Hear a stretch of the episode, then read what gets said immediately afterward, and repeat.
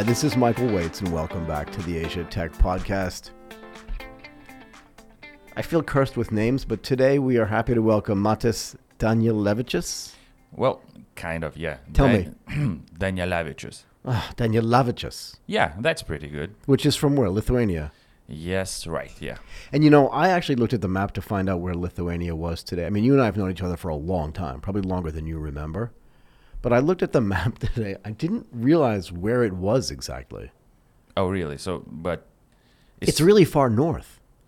well, yeah, it is quite far north. I mean, uh, still kind of Eastern Europe, Europe, you know. Yeah, but when I think of Eastern Europe, I think of like, here's Poland Mm. kind of thing, and go east, Mhm. right? Or here's Italy and Spain and just go east, right? But it's way further north than I expected. No? Well, yeah, it kind of strokes our ego as well. You know, we like to think our, of ourselves as a Northern- northern, Northern northern, kind European. of thing. Because, well, yeah, you know, culturally and, and language-wise, we are a bit different than other Eastern European countries. know, Whatever so- that means. But yeah. So it, it's kind of, um, you know, we have a term for it. It's called Baltic states. You know, so we have three Baltic states, which is uh, Lithuania, Latvia, and Estonia, um, and we are kind of three of the kind. You know.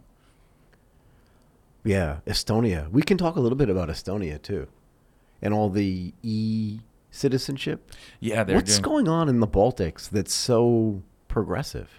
I think you know. Well, it it comes from uh, necessity. We are quite small countries, you know. So and in the size of uh, population of the land, you know. So we have to be uh, creative in the way how we compete with other countries, and creating gateways and creating um, space for people to innovate is quite um, a unique competitive advantage. You know. So let's say Lithuania is How many people in Lithuania? uh, around three million. Okay, so not a lot. Not Smaller than Singapore. Yeah, it is. is uh, and this is basically the direction it could go.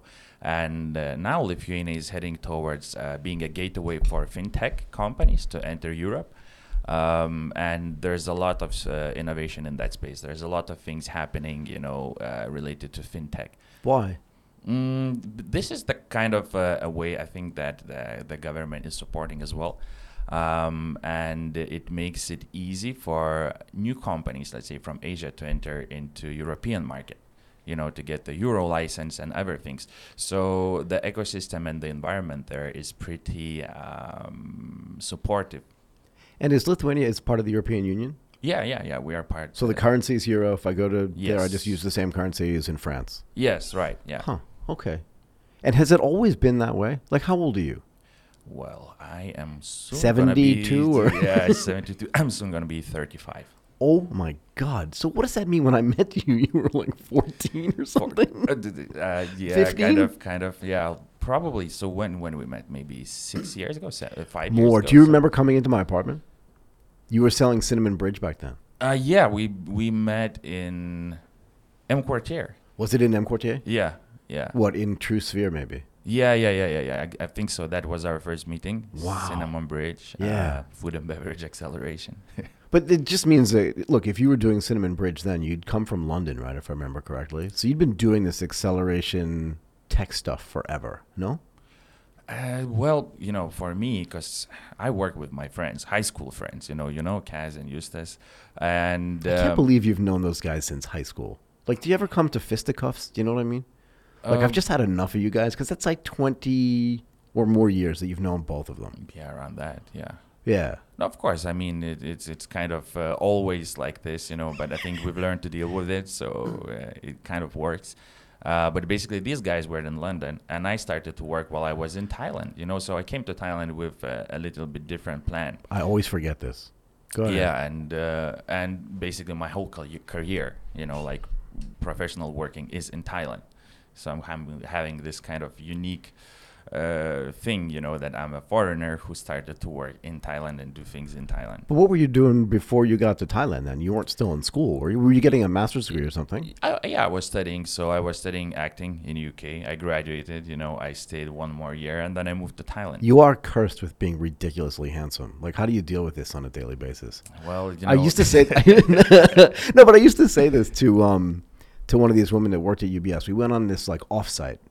This was one of the big benefits of working at these big financial services companies that once a year, twice a year, you would leave the building and go to like a resort somewhere. In this case, we went to Okinawa or I can't remember where, Guam, something like that. So we went to an island, rented like most of a hotel, and we sat around and did all these sort of offsite style conversations. But there was, you know, there was this one woman there, and I said to her, just like I said to you, like, what's it like going through? What's it like going through life?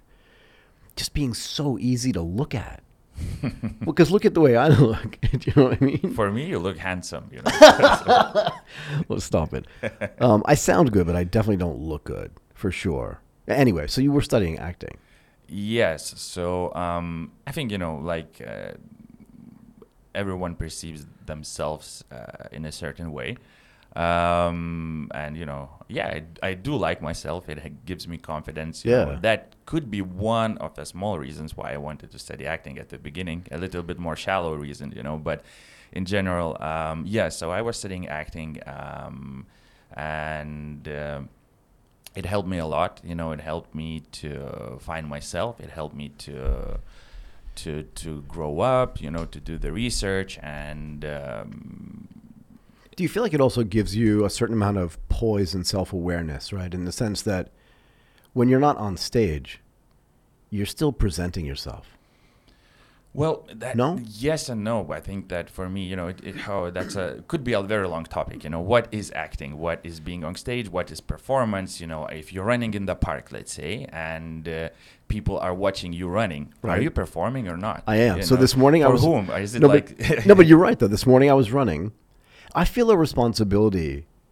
We haven't spoken about this, but I feel some kind of responsibility, like some kind of international ambassador for people that aren't from this country. And I haven't lived in my home country in 30 years. So I felt like when I was on the street in Japan, walking, driving, running, riding my motorcycle, and the same thing in Thailand, that I am the representation of people that come from where I come from. So if I misbehaved or did something wrong or had a scowl on my face, that that was the representation that they got for where they perceived that I was from. Yeah, I, I do get that as well. I mean, You know I, I I, am in the way that, that myself, so I think you know it, it pushes me to keep like a, a higher standard, uh, at least publicly, you know, to to behave uh, as I, I want to be uh, bringing and being ambassador, you know, of Lithuania, of being a foreigner or something that. Um, builds and unites rather than makes people you know aware of that oh this person disregards culture and Right, uh, right, right. and other things. And I think related to your previous question, you know, studying acting kind of, mm, for me, it, it builds like a skill set. I think uh, so. In in your kind of in, invisible space, you know, in your imagination. So while you study acting, you learn how to build tools and techniques that are with you all the time, and you can apply it all the time I think so. you know and that is related to awareness um, that is related to meditation let's say as well you know and uh, it helps you to not necessarily perform all the time but if you have to you're ready you know so it's kind of uh, eh, eh, You know how when you have these friends that are good at like football, European Mm. football, or good at basketball, or good at tennis, and you know they play, but you've never seen them play.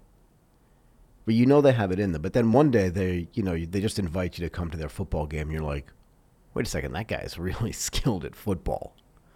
Like I can't believe he did that with the ball, kind of thing. And then you think about that guy in a different way. Do you know what I mean? yeah yeah i mean it's, it's just kind of um, I'm just saying because I saw you in a play once. Oh yeah yeah I Do you remember? yeah yeah And you- the way that theater is, and I love this kind of theater actually because it's almost like immersive.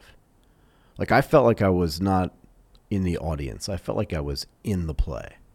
Oh, that sounds cool. You know, it's uh, the the thing is, I never see myself on stage. You know, it's that's the point though, right? Because yeah. you see yourself as that thing. And I think that becoming that character was so powerful. But I also think that, like I said, when you see that guy in the football game or when you see that guy in the show, you have to think about them in a different way because now you understand. You know, I could just say to you, like, you know, I, I played chess in the park. That's neat.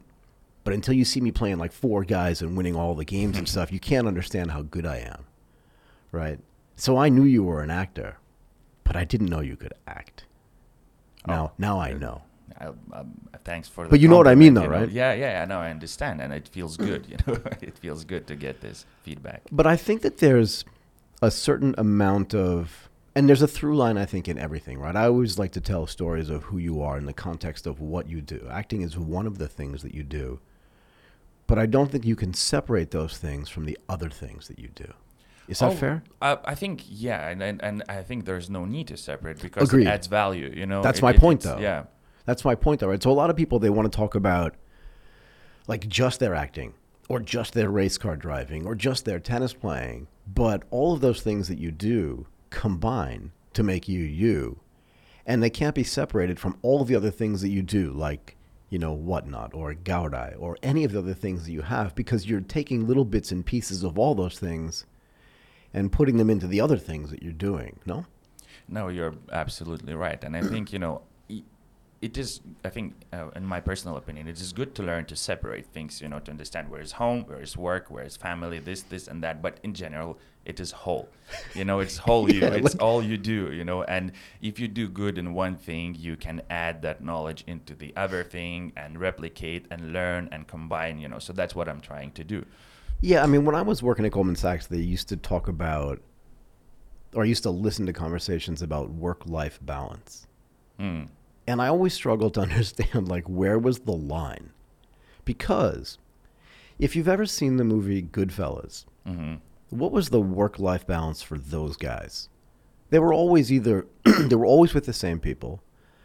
They were always kind of working. When they weren't working, they were talking about work. When they weren't working, they were at the weddings of the guys that they worked with. And for me, when I was at Goldman, it was the same thing. But even today, right? You look at what you do. We can talk about Gaorai, we can talk about whatnot, we can talk about acting. It's a really small group of like. Where's the work-life balance? Isn't there just like a balance? Well, and Because you is- said before, you said separating this, this, and that. Mm. You have to know what it is, right? Like when you're with your family, you're with your family, but you're talking to your brother or your sister, your mom about acting. yeah i think uh, i like in personal relationship for people around me sometimes might be challenging because you know i, I am It's kind not of lim- you, limiting you know to what i'm sharing because it's just so many things. But um, you know i think that uh, doing this kind of creative work especially like okay so if we do a startup hopefully we build a team that we stay for a long time. But let's say we do a theater film uh, play or a film you have to assemble a team quickly that people come from different walks of life do something together for a couple of months and disappear But it's know? intense, though, right? It's It's, super intense. intense. right? And I think this is the thing, in a way, and maybe you won't understand this because you haven't experienced this, but maybe you have. In a way, it reminds me of summer camp. Mm, I used to go to summer camp for one month, mm. and I used to feel like the intensity of those four weeks was so hard to replicate. And while you were there, there was like this vortex that felt like that was the center of the universe. It's got to be the same thing for a play is- or for I a mean, movie yo, or I, a I show. Could, I could talk about it so much. You know, this is in general the, the whole theater experience because once you build a play, okay, so you work intensely, okay, from six to two to one month, you know, very hard work with new group of people, Right. and then you make few shows. And then it dies, you know, it disappears. So if people see it, they see it. If it's not, it's gone forever. You But know? do you feel like do you feel like during that time you become super close with the people that are there, but then when it dies, that not the friendship, but that relationship kind of dies as well. Not not on purpose, but because the lead goes back to doing her job, you go back to doing your thing. The director goes to New York to do another play, kind of thing, and there's no real time to maintain. The reason why I ask is because I listen to Marc Maron's podcast, yeah, WTF, and all he does is talk to people in show business, Mm. mostly comedians, comics, but also actors, directors, producers, stuff like that. And very late in life, he started acting, being in movies, being in plays, right? And he's like, I became such close friends, but then we don't talk to each other at all. I think that yeah. So I think again, philosophy. You know, uh, the thing is that you. That's why you need to learn to appreciate the moment, because you can't you can't take the people with you all the way. You meet so many people, and these days we have so many channels. You know, from social media to other mediums to running in the park, running buddy, uh, dining buddies. You know, friends, family, uh, people you work with, multiple projects project lifespan could be few months to few years.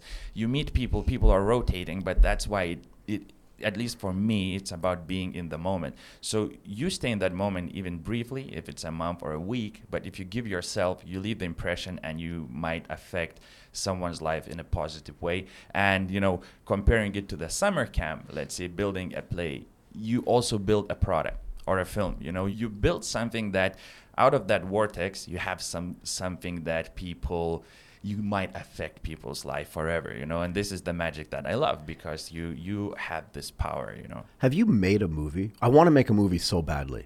yes so um, that's another topic you know and But uh, have you? yes um, just last year so now i'm i'm going through the festival circus uh, circuit uh, Wait a second, though. So you work at Whatnot. I really want to understand all this. okay Wait a second. So you work at Whatnot. It's an accelerator. What would you call it? In- oh an incubator? venture studio venture builder, Yeah, venture yeah, studio. builder, startup studio I'm struggling to understand like whether it really makes a difference. We can talk about that. All right, Like, yeah, no, but, yeah. but and you can tell me where where I'm misunderstanding. So let's just call it a startup studio. Mhm. Okay, but you do that.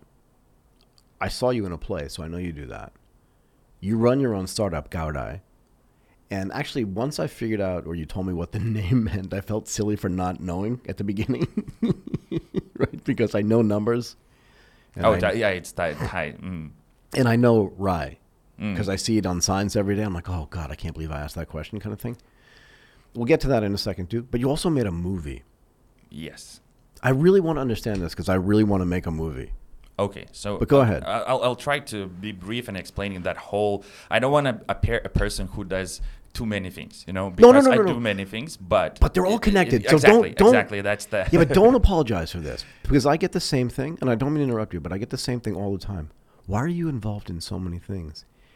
And I feel like I have to carry a whiteboard with me yeah, because I- if I draw it out, it's all related. Go ahead. Exactly, that's that's my point, and it's all me basically. You know, it's related. I'm relating all these things. I'm part of it, and um, so startup studio, you know, whatnot startup studio, is that uh, we are a group of entrepreneurs who are building startups together and sharing resources. So I'm a co-founder of that, you know, and I help uh, and support uh, our team as much as I can.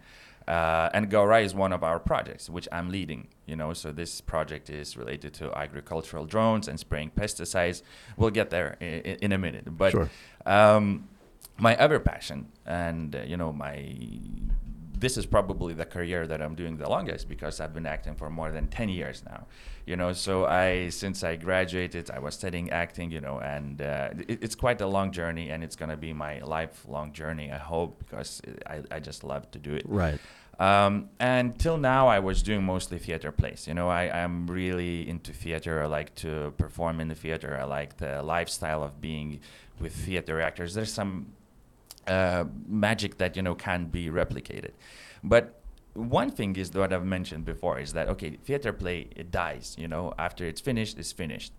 Uh, and sometimes it's difficult to tell someone if I meet new people in my life, you know, oh, I'm a theater actor, but they don't know how or good. Well, I'm they haven't bad. seen it, right? So it's the same it's- for me. It's difficult to to bring it out to the world, you know, for for a larger audience. And uh, in the cities like Bangkok, where the ecosystem is very small, there is no much movement. There is no much critique. There is not my, many things happening. Right. So it kind of becomes not. I, I don't want to use this word pointless, but it's it's a bit uh, overwhelming. You know, it's tiring. Uh, even though I love the process. So last year I had an opportunity uh, actually to work with uh, one theater director who also wanted to make a movie, and we had a chat and we said let's do it. It was COVID, the the middle of the pandemic, lockdowns and everything, you know, and it's Sounds like the best time to make a movie. since we had the idea, Right. and now we have a film. And uh, it's finished, and we are uh, applying to film festivals. Recently, we applied to it? Venice Film Festival. Um, the film, the director's cut is one hour forty five minutes, Okay. so it's a full feature film filmed in Bangkok. How many actors or actresses? Mm, quite quite a few actually. I could tell you that we have a team that comes from more than ten different countries, from actors to the crew. So what is incredible, we managed in the middle of pandemic, we managed to gather people from all over the world who are based in Bangkok or outside of Bangkok, you know, in France, in Italy, who helped and support on making the movie. Our musician and uh, uh, composer is based in Italy. Our scriptwriter is in France. You know, our team in Bangkok comes from from Thailand, from Lithuania, from Canada, from Argentina, Cameroon. Uh, you know, you name it. Like we have people from all over the place: Canada, States, Italy. Uh, Russia, Ukraine, you know, like it's all ensemble of people that comes from so many different countries. And, you know, during pandemic, we had restrictions because we have lockdown, you can't do it. So it was very difficult to plan the whole process. Uh, but thankfully, uh, people were supportive, and you know we had to pull many strings, but we were ha- like lucky with support from people who come, let's say, from tech industry. Right. I was filming in in the innovation center, which I work with, you know, so because it was empty and and during that time. But what kind of cameras did you shoot with? Uh, so I think that was Blackmagic. Oh, really good cameras. Yes. How many cameras did you shoot with? Uh, so like we had like um, one one major camera, you know, but like every scene we shot like through a few different angles, you know, so through a few different shots, so to to kind of uh, have secure and nice imagery. Wow. Is there some kind of so I want to get back to this, right? Because you said theater, it's almost like what's the point? It almost feels like you're performing in a vacuum. Right. And I feel like it's the same thing. I don't want to make a direct equivalency. But I feel like sometimes, and tell me you don't have this feeling with Gaorai sometimes, particularly at the beginning, that you're just operating in a vacuum.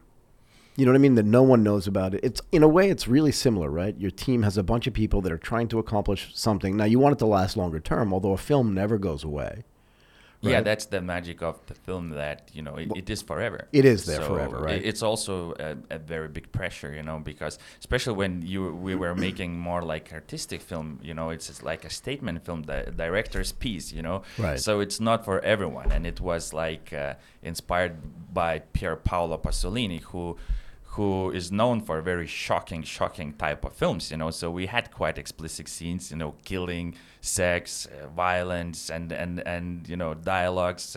It's not for children for sure. you know. Even though now we have one more uh, commercial cut, you know, we we we just created a more commercial cut, more more clean, more uh, you know, faster pace, but. Um, yeah, so that's something that uh, you know that that continued. But related to the startup is that you're right. Uh, the startups that we see, let's say, that are successful, Right. It could be the fifth, the tenth attempt of the same group of people, you know, and they're Exactly. being built in that vacuum. You know, you Exactly. build it, you you might be working for a few years on the project, and it never sees the daylight. You know, it's it's it's crushing. It's a very difficult process, and uh, not many people are being able to cope with it. You know. So I was listening to again to Marc Maron. I don't listen to him a lot, but every now and then he's got somebody really interesting on it. I think he had this guy on called Guy Torry. Guy's a, a black stand-up comic from somewhere in the middle of America, and he started this thing at oh god, some comedy club. What's it called? Uh, some very famous comedy club whose name just escapes me right now. Um, in L.A. and he created this thing called Fat Tuesdays, so that black comedians had a place to perform. You want to talk about working in a vacuum? For 13 years, he's been working on kind of a three part documentary or film to tell this story of the origin, the building, and the death of Fat Tuesdays. That's Fat P H A T, yeah, Fat Tuesday. Mm. And that night, it was only black comics and black comedians. It's a pretty incredible story, right? At the comedy club, I don't know. We'll, I'll figure it out. I'll put it in the show notes. But the point is that for 12 of those 13 years before it came out, again, operating in a vacuum. Yeah, and it's the same thing. And I think you're right. You work together with the same team of people for a long time. You try this, you try that, you try something else. And I always say, like, you're an overnight success 10 years later. Yeah, it, it, it takes time to build it up, you know. And It does, I, I. I, I'm I'm also still on, on the way, you know, and it's um, it, but it's basically uh, what helps me is to understand that this, this is not my goal to be famous. My goal is to uh, improve my skill. You know, I love that art. So I'm not kind of attached to to making a huge success. So, but it, it and it helps me to free myself. You know, I could make more uh, daring choices. I can be more creative in the process because I don't have pressure from myself on that topic. But then doesn't it inform what you build from a business perspective as well? There's got to be something to learn there that says if I'm willing to take the risk over here because my goal is not to become famous. Mm. The fame and the notoriety is probably the wrong word. But when people notice it, it's because I've taken risks and over time those risks have paid off. Right? So that the the the things that I've created in film in theater are so good that they can't be ignored. And isn't that the same thing that you're doing at Gaorai? I think Like, look, 'cause it's not called Mm. Matas's drone company. It could be, but it's not. Yeah. Sorry. Go ahead.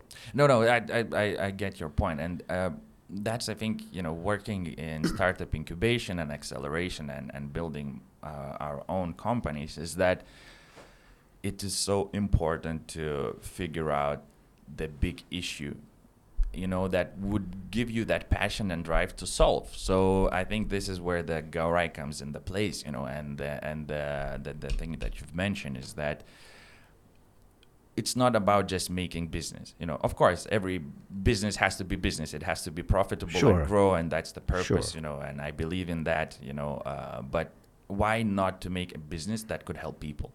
Yeah. You know, and knowing these big global issues right now, like uh, rapid urbanization, people are moving into the cities more and more.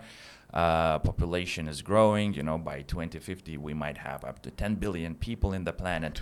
So if you think about scale of things and and that how fast it, it it goes, who is gonna feed us? You know, where are we gonna get the food, quality food? You know, Right. and everything. So when I was start uh, start to research these topics, you know, and I was looking into the technologies that could help to solve, um, I found this niche, you know, where uh, we need to eat crops, we need to eat uh, rice, uh, corn, you know, other things, and uh, all of them are being sprayed by pesticides because that's a thing, you know. Uh, crops need protection. Crop needs to be taken care of. So, uh, you know, I was looking into the process. I was trying to see how people are doing it, and I find out that many people get really sick of of doing it in the bad way. You know, people use backpacks, they spray all day, every day. They get cancer. They get uh, allergies. You know, their their families are suffering. You know, and then I saw these things flying in the sky, not UFOs, but but but you know, um, I saw drones, and I started to do more research. You know, and uh, you can spray pesticides with drone, and I was like, oh, that's interesting. You know, that's very very uh, cool looking thing. And you know, long story short is that now when I go to visit farmers, you know, myself, like, like last weekend I went to Rayong um, here in Thailand, where we have our pilot base. Um, and I see this older farmer guy, maybe 60s or early 70s, you know, and he's like standing and seeing the drone for the first time spraying his field.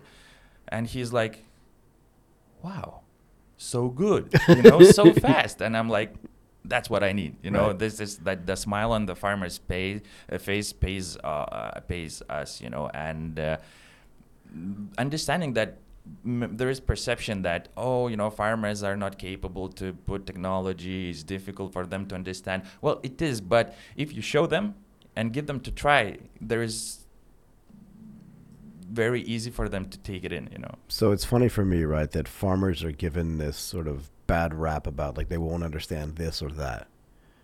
But then take a banker and try to have him farm something.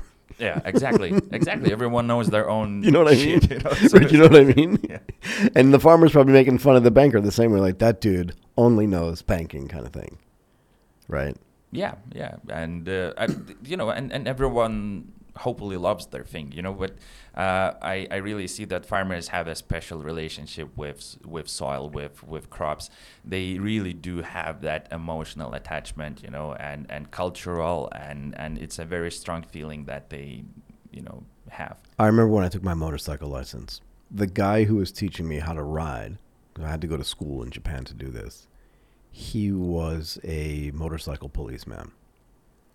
And that dude didn't ride a motorcycle. Hmm. He was one with the motorcycle. Do you ride? You ride, right? Yeah, yeah. I, I Are you good? I, I, I hope so. You know, till now, like I, I try to, I try to improve. You know, I, I always try to improve. I, I, because this is a dangerous thing. You know, Yeah. especially in Bangkok. So it's kind of I try to improve all the time. This guy, like, there was no separation between the movement in his body and the movement of the motorcycle, right? So I was watching, trying to learn that thing. I think it just takes time. But I think the farmers are the same way with the land. They're one with the land. They can feel it. They know it. They don't have to test everything necessarily. They should. But there's certain things they can feel because they're one with it. And I always think about that in the context of my motorcycle riding.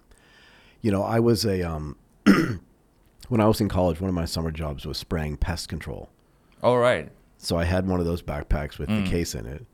And I did it for like a week or so and I sprayed like around people's houses for termites and other bugs and stuff. And I realized like a week in, this is going to kill me. Yeah, right. It, I really did though. Like nobody told me, but I was like, I could just tell from the breathing, this is bad. So to be able to separate that is just a good thing. That's what the, that's part of what the smile is. And yeah, exactly for me, um, this is the main purpose of technology. You know, uh, we abuse technology sometimes in in a bad ways. You know, we people created uh, social media. Uh, like internet, many many things, many great technologies that are being abused, you know, and, Yeah. and used for just so vain and, and stupid things. Right. Well, like actually, you know, there is also very good applications for these things. So same with drones, you know, like they can help. And I think the future in general in drones is, is so massive, you know, because you can do many other things from delivery to security to uh, lifting to traveling uh, and, uh, you know, and also agriculture. yeah, I mean, aren't drones the flying cars we've always wanted at some level? Well, Not yet, but maybe. But they could be though, Could right? be, yeah. Because they're so much safer than like a car that looks like an airplane and looks like a car at the same time, which is kind of ridiculous. Yes, I think we are on the way it. I think, uh, yeah, the the bad, like not the bad side, but the, the reality of the drone technology is still that it, it's in its early days. sure, it's in know. its infancy. So so uh, it will take some time, but where how fast it is scaling and where it's going and the, the, the applications for it is incredible. So and you know our job is basically to bring that technology to the guys who have never seen it before Right. and, and, and make them try because once they try they, there, there's no argument. It's faster it's better they save uh, chemicals as well. You need much less chemical when you spray with the drone you know so it's better for soil it's better for crop but it's just uh, it's not also instant effect. You can see how it sprays but crop while it grows it takes time so to see the actual yield and stuff like that it takes some time but i think we are already in this space for almost three years and we Oh, can wow. see the very positive results and recently we decided to scale even further because we started as a matching platform Right, right, but right. currently we are building our own fleet of drones so we have our own equipment our own trained pilots and you know really focusing on customer service and which pays off This is a better idea, though, right? I think they I are think. both uh, compatible, you know, because uh, to scale the fleet, i i it, it's slower, you know, to, to help people to connect and find job for freelancer pilot is is much more scalable and in a sense from the startup perspective. But I think both are compatible and it helps to learn and improve the process. Uh, and recently we start to work with, with the corporates um, in, in Thailand as well. So one of our current clients like Thai Wah, you know, who are very well um, innovating in agri-tech space, you know, uh, and, and they're using various technologies to improve uh, the livelihood of their farmers, and which is the, the impact that we want to do. We What is what is Thai Wah? What kind of business are they in? Oh, uh, Thai Wah is a cassava-related company, so they grow, uh, they they produce uh, cassava products, and they work with a lot of um, contract farmers, you know, who are growing cassava for them. Got it. But as as the corporate attitude, what I've noticed, you know, because we've been working with quite a few, I, I like to work with the corporates that are not only looking for profit but actually taking care of their farmers you Impact, know yeah. and, and and help them to educate in in the better processes and more efficient ways of doing things and uh,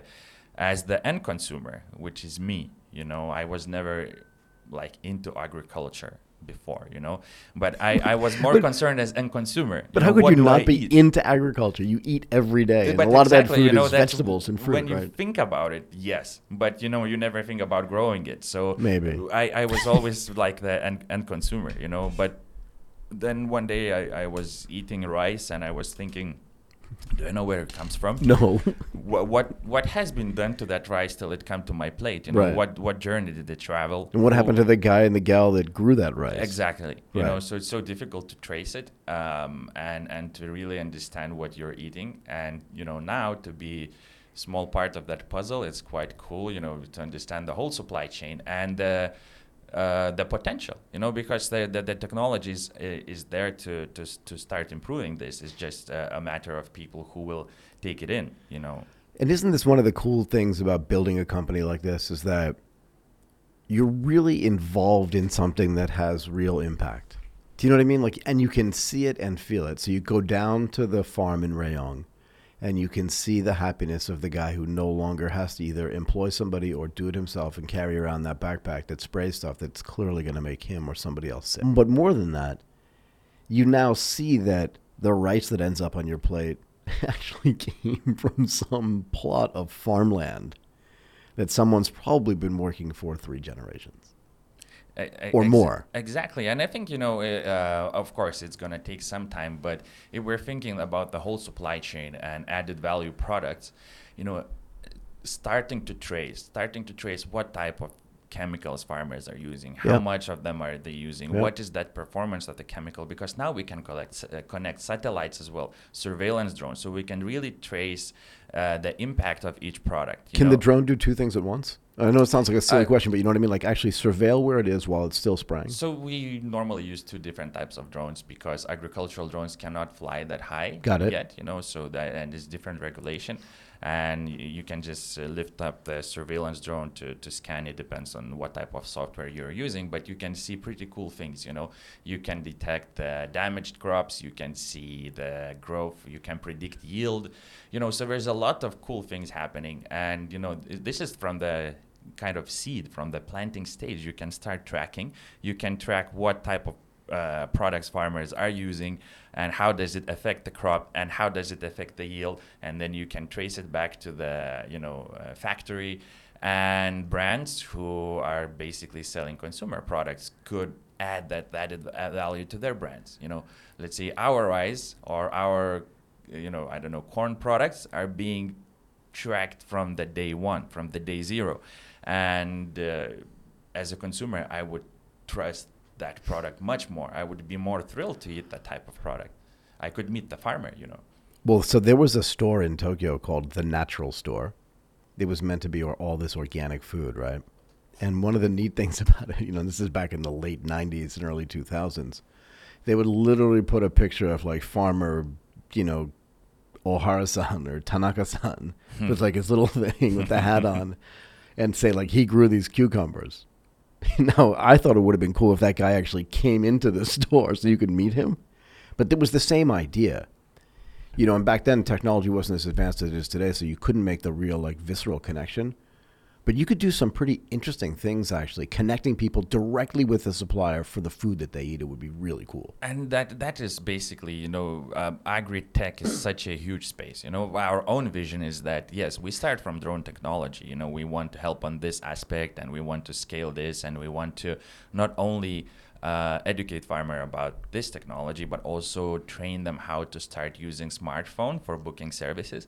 While uh, once they're gonna have the habit of doing farming with a smartphone, we can add many more things. You know, we can uh, think about insurance. We can think about microfinancing and improving their livelihood. Uh, also, e-commerce space, buying better products. We can suggest products because of the Sure, data. sure, You sure. know, it's not about being pushy on on something that is in the marketplace, but we can uh, suggest product because of their uh, better, issue. higher yields, cleaner product, exactly, you know, organic, like all as, this kind as a of stuff, farmer, right? you could uh, eventually upload a photo of the of your crop, and AI could recognize what is the issue, and we could start suggesting um, what type of product you should use to prevent the further damage. You I mean, you could do. Think about this. You could take all of your acting and theater and movie making experience, right? All of your startup building and incubation experience, and create a community of farmers that produce content that's fun for them, right? But also informative for consumers. Consumers. when did I stop being able to speak English? and just create all this great content around farming and then create this relationship and community with people around that information. It would be kind of cool. you know, for me, it's like Like this week in farming kind of thing. I don't know. if, if I'm thinking about the future in general, mm, I, am still on the positive side, even though things that happening right now, let's say in, in close to my country, is Scary. scary. Very. And uh, you know, please support everyone who can Ukraine. Sorry for the interruption, but. Um, you know, in any means, if you can, You're not a- you're not help. asking for genocide. You're asking to stop genocide. Exactly. So That I, seems I, fair to I, me. I, I really, um, I'm, I'm very concerned, and I try to do as much as I, I can. understand. Um, but if, if I'm still thinking in the larger scale future and everything that's gonna come out s- to, to the whole world, to our society, and um, I do believe that that technology is one of the key aspects that will help us to thrive. You know, and if farmers would be kind of help to change that hard labor work with the technology then they can focus on building content they can focus on adding value on, on building community you know and and But it should flow down to them, right? So in the United States, there's ADM, Archer Daniels Midlands, one of the biggest farming companies in the world, right? But what you're doing is helping smallholder farmers, which is really interesting in a way, right? Because then they also create the content, it makes their lives easier and better, right? If you get back to the thing you said, where if technology is used not to create Facebook, but to make people's lives better, and we can go to Ukraine for this too. See, in the old days, in the in World War One and World War Two, and in, even in the Vietnam War, right? Just getting the information back to people that cared about it could take weeks or months. Now we know in real time when mass amounts of people are getting killed for no reason. In a way, it's good that we can know so fast so we can react faster in a way that's positive. And we can talk about the farmers too in the same way, yeah? If we can automate parts of their lives to make their lives better, then we can share their life experiences as well in a way that makes us feel closer to them. And that would be super cool, no? I, exactly, and I think you know with with situations of like uh, fake news and other things, and the amount of information people are getting in every day, they do get to see that what you've mentioned, but they also tend to forget it much faster. So this is scary, but that's another topic. I think for for for let's say farming, agriculture, or all the manual work, is that I hope soon we can prosper much more. People can focus on their family more. People people can focus more on, you know, better quality life rather than than suffering uh, unnecessary, torturous work. You know, some of it is good. I don't say that you know doing things by hand is bad, but some of it could be improved. You Yeah. know, and Yeah, and I mean, I think those are the big benefits of technology. Why don't we end here? That was awesome. Why don't we do this more often? let's do agriculture uh, podcast. show. Whenever you want, man. Whenever you want. We should get some of the Thai farmers in here to do it as well. Matas, I'm going to get it wrong again. Daniel Lavicius. Daniel Avicius. That was Yeah. pretty good, though. Yeah, yeah, it's pretty close. I think a few more podcasts and you will be. I'll be getting it. I'll be having it. Thanks again for doing this. Yeah, no, uh, it's really, really a big pleasure to be here, and thanks for having me again. And